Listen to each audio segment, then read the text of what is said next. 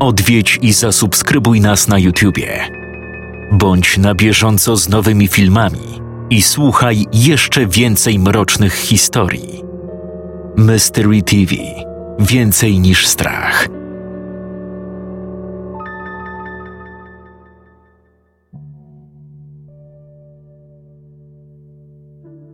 Ciemność we mnie. Możliwe, że to spotkało kolegów Michała. Zapalili świece po zdobyciu przeklętego przedmiotu z wioski i to przywołało do nich szeptuchę. Tylko czy ja też byłem już przeklęty? Pamiętam, że zapaliłem świecę podczas zaciemnienia w mieszkaniu.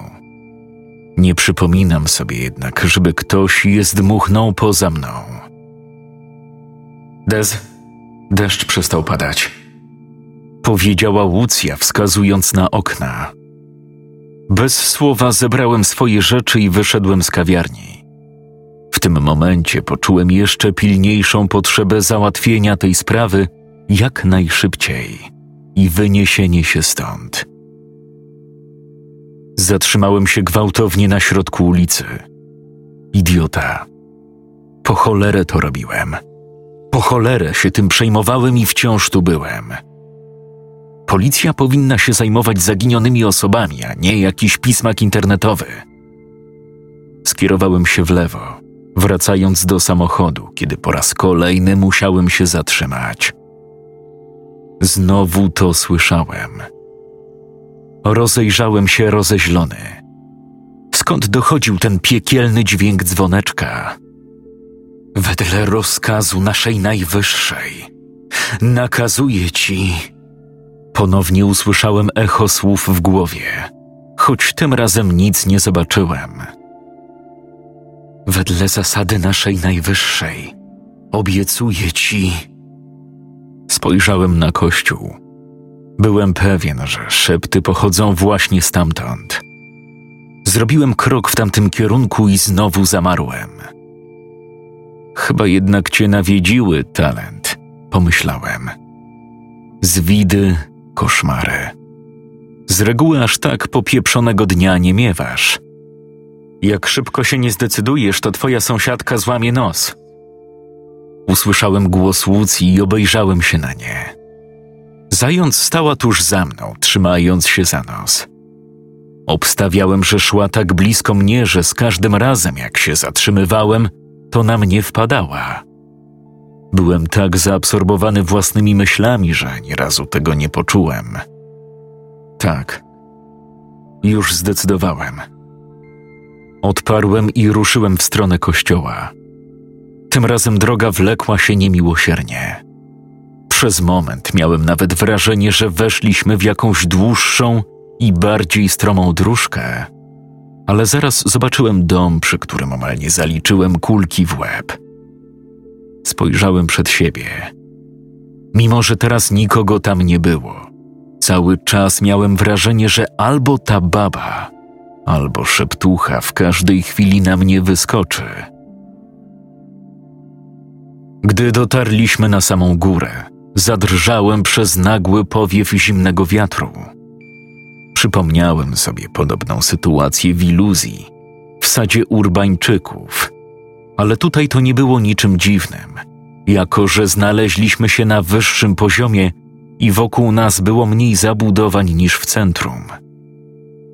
Odwróciłem się. Łucja wyglądała na zaniepokojoną, a zając cały czas coś kreśliła w swoim notesiku. Zatrzymaliśmy się na rozwidleniu dróg. Na prawo od nas znajdował się kościółek. Naprzeciwko ciągnęła się droga w głąb osiedla z domami jednorodzinnymi, a droga na lewo od nas zamieniała się w pewnym momencie w leśną ścieżkę prowadzącą do rzekomo nawiedzonego borku. Ta babka mieszka za kościołem, nie? To na co czekamy? Naszym pierwszym celem są głowaccy, więc od nich zaczniemy. Stary Głowacki jest podobno kościelnym. Jest południe. Może akurat jest w kościele. Zaczekam na was koło cmentarza. Odezwała się zając. Nie chcesz zobaczyć kościoła? Myślałem, że podniecają cię mistyczne rzeczy w takich miejscach jak Niców. Ile kościołów to ja już widziałam. Ta książka ma być w nieco innej atmosferze. Cmentarz jest bardziej klimatyczny. Wzruszyłem ramionami i weszliśmy z Łucją na teren kościoła. W pewnym momencie usłyszałem za sobą chichot. Odwróciłem się, ale zobaczyłem tylko zając machającą do mnie z uśmiechem. Pokręciłem głową i wszedłem do środka.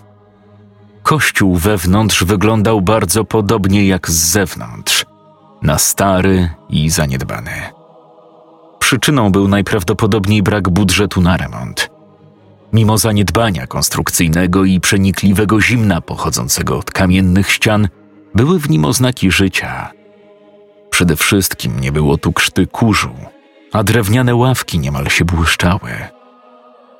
Jedna rzecz bardzo rzucała się w oczy, mimo że już mnie nie dziwiła. W kościele nie było świec. Zamiast nich były lampy górnicze, które oświetlały ołtarz i kilka innych miejsc w kościele. To tylko mnie przekonało, że szeptuchy miały swoje miejsce w lokalnych legendach Nicowa. Po kilku minutach uświadomiłem sobie, że byłem sam. Rozejrzałem się i zobaczyłem Łucję badającą jeden z konfesjonałów. Zostawiłem ją samą sobie i zająłem się ołtarzem. Nie byłem szczególnie religijny, więc nie czułem się niepewnie wchodząc z butami w takie miejsca. Wiedziałem jednak, z czego mniej więcej kościół się składał, bo moi rodzice są zagorzałymi katolikami i jak byłem dzieckiem, to chodziliśmy na msze razem. Mensa ołtarzowa była zwykłym kamiennym stołem, który zbyt dosłownie przywodził na myśl ołtarz, na którym składało się ofiary niekoniecznie ze zwierząt. Miałem również wrażenie, że były na nim ślady krwi i cięć, ale to mógł być efekt słabego oświetlenia. Odwróciłem się. Nastawą ołtarzową była tutaj płaskorzeźba przedstawiająca ukrzyżowanego Jezusa. Nie była szczególnie ozdobna i tym bardziej nie przyciągała większej uwagi. Sama atmosfera tutaj wydawała się zbyt ponura w porównaniu do kościołów w innych miejscowościach. Naprawdę mieszkańcy chętnie tutaj przychodzili? Ani kroku. Usłyszałem nagle niski głos za plecami i jednocześnie coś zostało do nich przyłożone.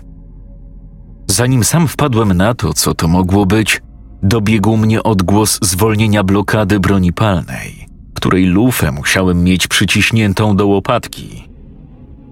Tylko spokojnie, masz tupet włamywać się tutaj szczelu. Brakowało ci łupu w mieście? Ach, żeby jeszcze było tu co kraść. Nie chcę nic kraść, szukam kogoś. Gaty se przeszukaj. Nikogo tu nie znajdziesz. Wynocha.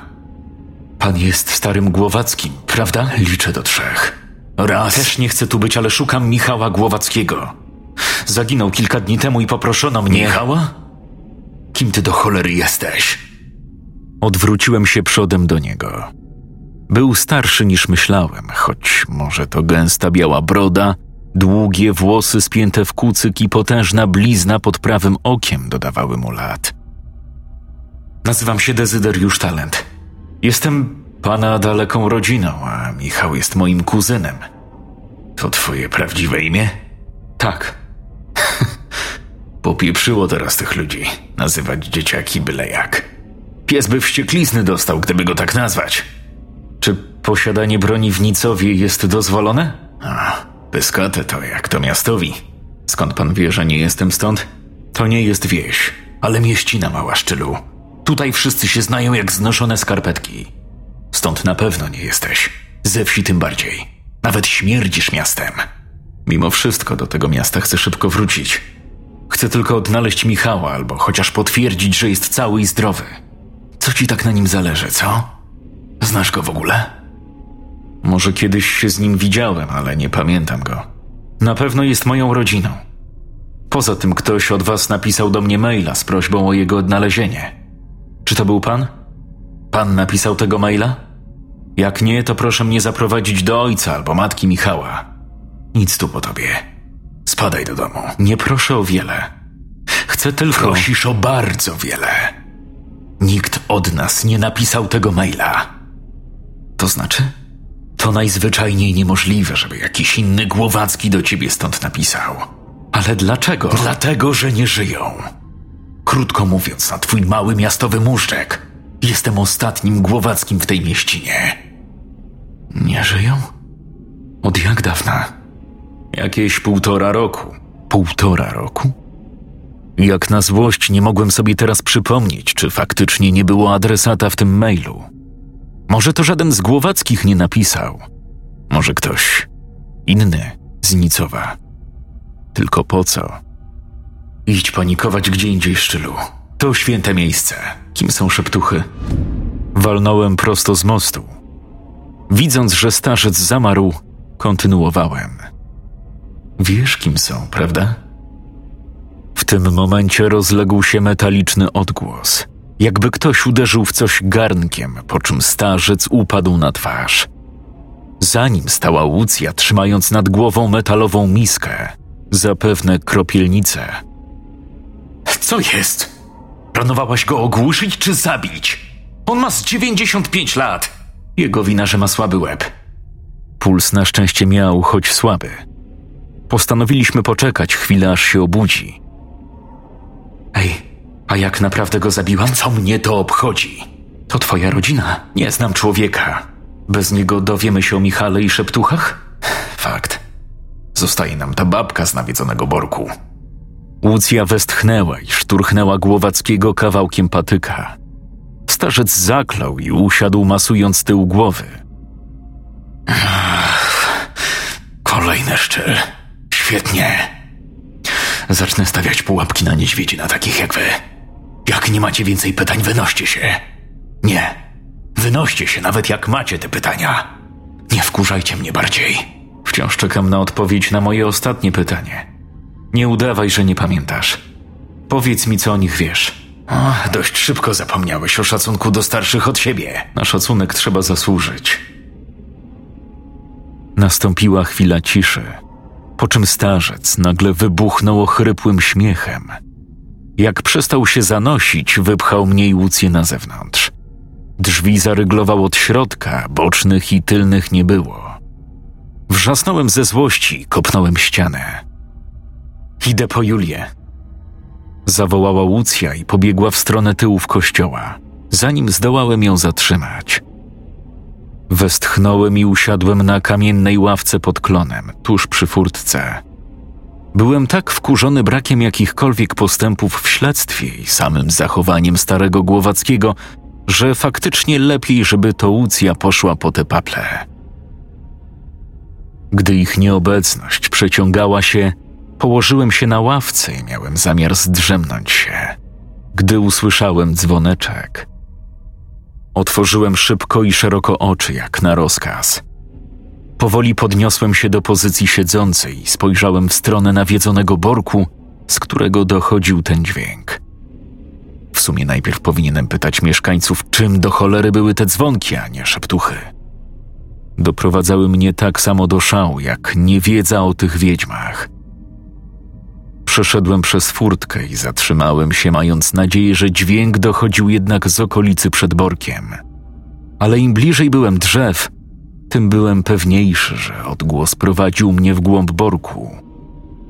Zakląłem pod nosem i podążyłem za dzwoneczkiem, nawet nie wiedząc, czy to była jawa, czy już halucynacje. Im dalej w bór, tym robiło się ciemniej. Spojrzałem ku górze. Znowu zbierało się na burzę. Ze wszystkich pór roku Głowacki musiał sobie wybrać wiosnę na zaginięcie. Po kilkunastu minutach marszu zatrzymałem się wraz z burzowym pomrukiem nieba.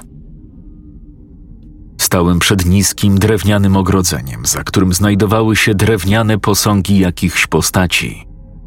W centrum ogrodzonego obszaru znajdował się niewielki, kryty ołtarzyk, na którym stał pusty talerzyk. Zbieg okoliczności? Nie sądzę. Już miałem przekroczyć ogrodzenie, żeby w końcu przyjrzeć się ołtarzykowi, kiedy zamarłem, prawie tracąc równowagę. Za ołtarzyka ktoś wyszedł, po czym ukląkł przednim tyłem do mnie. Była to ta starsza kobieta w granatowym płaszczu przeciwdeszczowym. Pomylona Ilona. Obszedłem ją ostrożnie.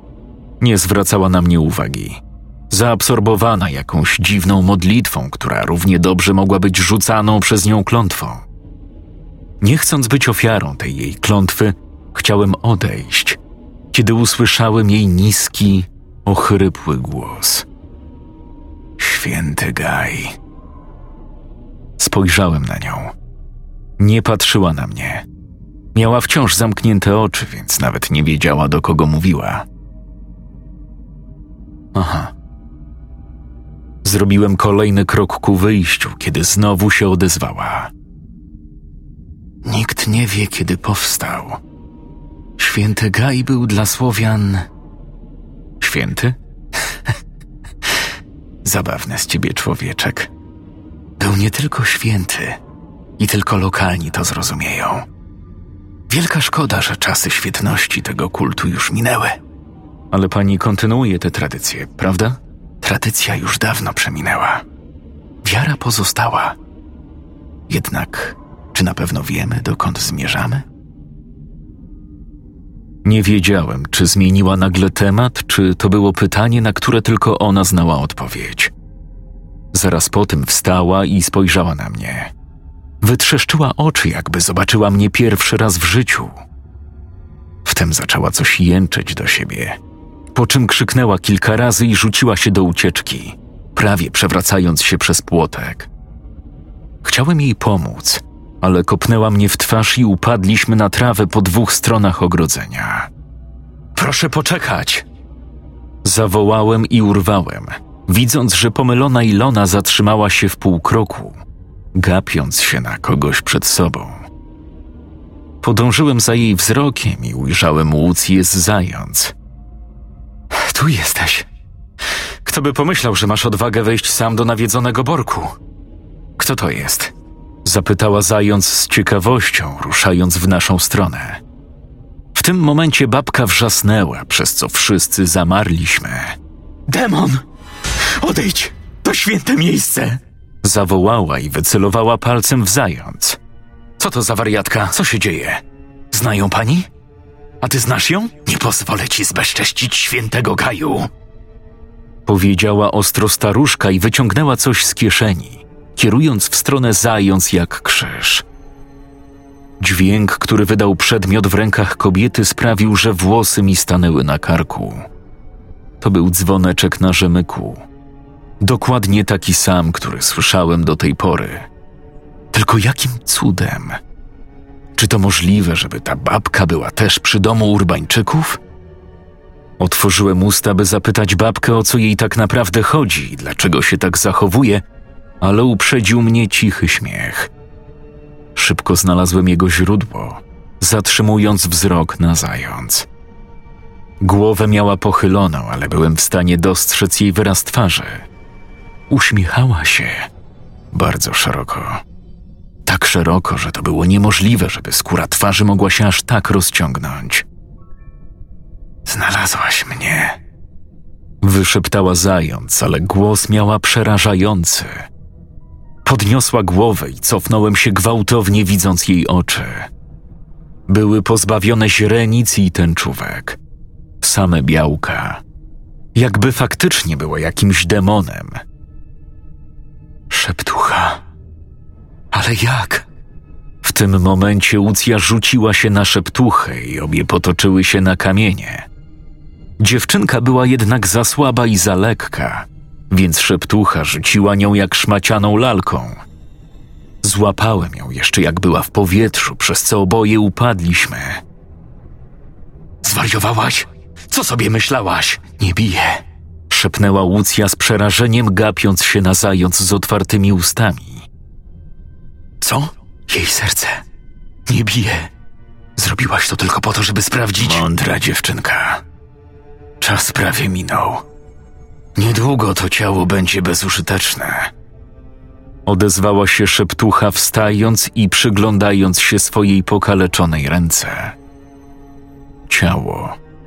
Zrobiło mi się słabo ze strachu i obrzydzenia. Demony przejmujące ciała nieszczęśników, by wyżyć. Wycharczała pomylona Ilona, dzwoniąc dzwoneczkiem. Tracisz czas, babko. To dawno straciło swoje znaczenie, a ja cię znam. Niedomira. Niedomira? Czy to było imię szeptuchy? Brzmiało starosłowiańsko. Wiedza staruszki nie zadowoliła szeptuchy, ponieważ grymas złości tak wykrzywił jej twarz, że bardzo teraz przypominała swoją prawdziwą postać, którą widziałem u Krzyśka. Następnie rzuciła się na babkę z ostrymi jak brzytwa pazurami, przebijając jej klatkę piersiową na wylot. Nie! Niedomira strząsnęła z ręki ciało pomylonej Ilony. Jakby ta była pajęczyną, która przypadkiem znalazła się na demonicznej ręce. Dopiero teraz zobaczyłem, że skóra zaczęła jej się zmieniać, jakby gnić. Zanim jednak zdołałem dostrzec więcej szczegółów, szeptucha pognała ku mnie. Już miał mnie spotkać ten sam los co babkę, kiedy poczułem uderzenie w łydki i upadłem z impetem na plecy, przez co brakło mi przez chwilę tchu. Szeptucha przeleciała nade mną. Szybko obróciłem się na brzuch, by zobaczyć, gdzie była. Zatrzymała się niedaleko ode mnie, tyłem do mnie. Gdzieś obok usłyszałem znajome kliknięcie ładowanej broni. Jak długo? Od kiedy zając? Od kiedy? tak, od kiedy? Od jakiegoś czasu, panie talent. Istota była z nami od kiedy tylko weszliśmy do Nicowa. Była z nami w kawiarni. Spała obok nas. Była w pobliżu cały czas. Wtem zrozumiałem, że możliwe, że rozpoznałbym, że coś było z nią nie tak, jeśli bym faktycznie znał zając. Po upadku w lesie zachowywała się nieco inaczej niż kilka minut wcześniej w samochodzie, ale w życiu bym nie pomyślał, że to dlatego, że została zabita i potem opętana przez ducha, który pewnie dopiero przyzwyczajał się do jej ciała. Uważaj! Usłyszałem głos starego Głowackiego, po czym poczułem na gardle żelazny uścisk. Szeptucha uniosła mnie nad ziemię, chcąc albo udusić, albo złamać mi kark. Gdy usłyszałem chorobotanie, jakby moje kości zaczęły się kruszyć, nie miałem powietrza w płucach. Niedomira nagle wytrzeszczyła oczy i otworzyła szeroko usta, jakby sama zaczęła się dusić. Nie miałem pojęcia, co jej było, ale dzięki temu puściła mnie i upadłem na ziemię. Mogłem się jedynie gapić przed siebie. Szeptucha zgięła się w pół, wydając skowyczące, urywane dźwięki. Następnie dobiegły do mnie odgłosy wystrzału i kilka kul wbiło się w ciało Juli Zając. Ktoś mną poruszył. Ostatnią rzeczą, jaką zobaczyłem, był wściekły wzrok Niedomiry, która syknęła głośno i z ciała zając uleciał czarny dym, po czym upadło na ziemię, nieruchomiejąc. Zając na pewno nie szukała takiego punktu kulminacyjnego w swoim życiu. Potem najprawdopodobniej straciłem przytomność, bo następne, co pamiętam, to leżenie na ławce w kościele. Wzdrygnąłem się na dźwięk kroków. Spojrzałem w prawo, widząc starego Głowackiego niosącego szklankę wody, którą wcisnął mi gwałtownie w dłonie. Dziękuję. Nie wiem, czy masz szczęście, że żyjesz, czy twoje życie jest do dupy, że w ogóle coś takiego cię spotkało. Ale ostrzegałem, żebyś się w nic nie mieszał. Ma na imię Niedomira. Ta. W sumie powinniśmy się cieszyć, że spotkaliśmy tylko ją. Co masz na myśli? Cztery siostry, zwane niekiedy czterema siostrami zagłady, inteligentnie inspirują się Nowym Testamentem. Tomira, Łękomira, Niedomira i Czembira, z czego Tomira była najstarsza, a Czembira najmłodsza. Legenda o nich jest tutaj bardzo dobrze znana. Za życia były jednymi z najpotężniejszych szeptuch, jakie poznał świat. Najprawdopodobniej było to pod koniec XVII wieku. Z początku były szanowanymi zielarkami, leczyły i pomagały. Z czasem jednak Tomira zaczęła się interesować czarną magią, w dosłownym tego słowa znaczeniu.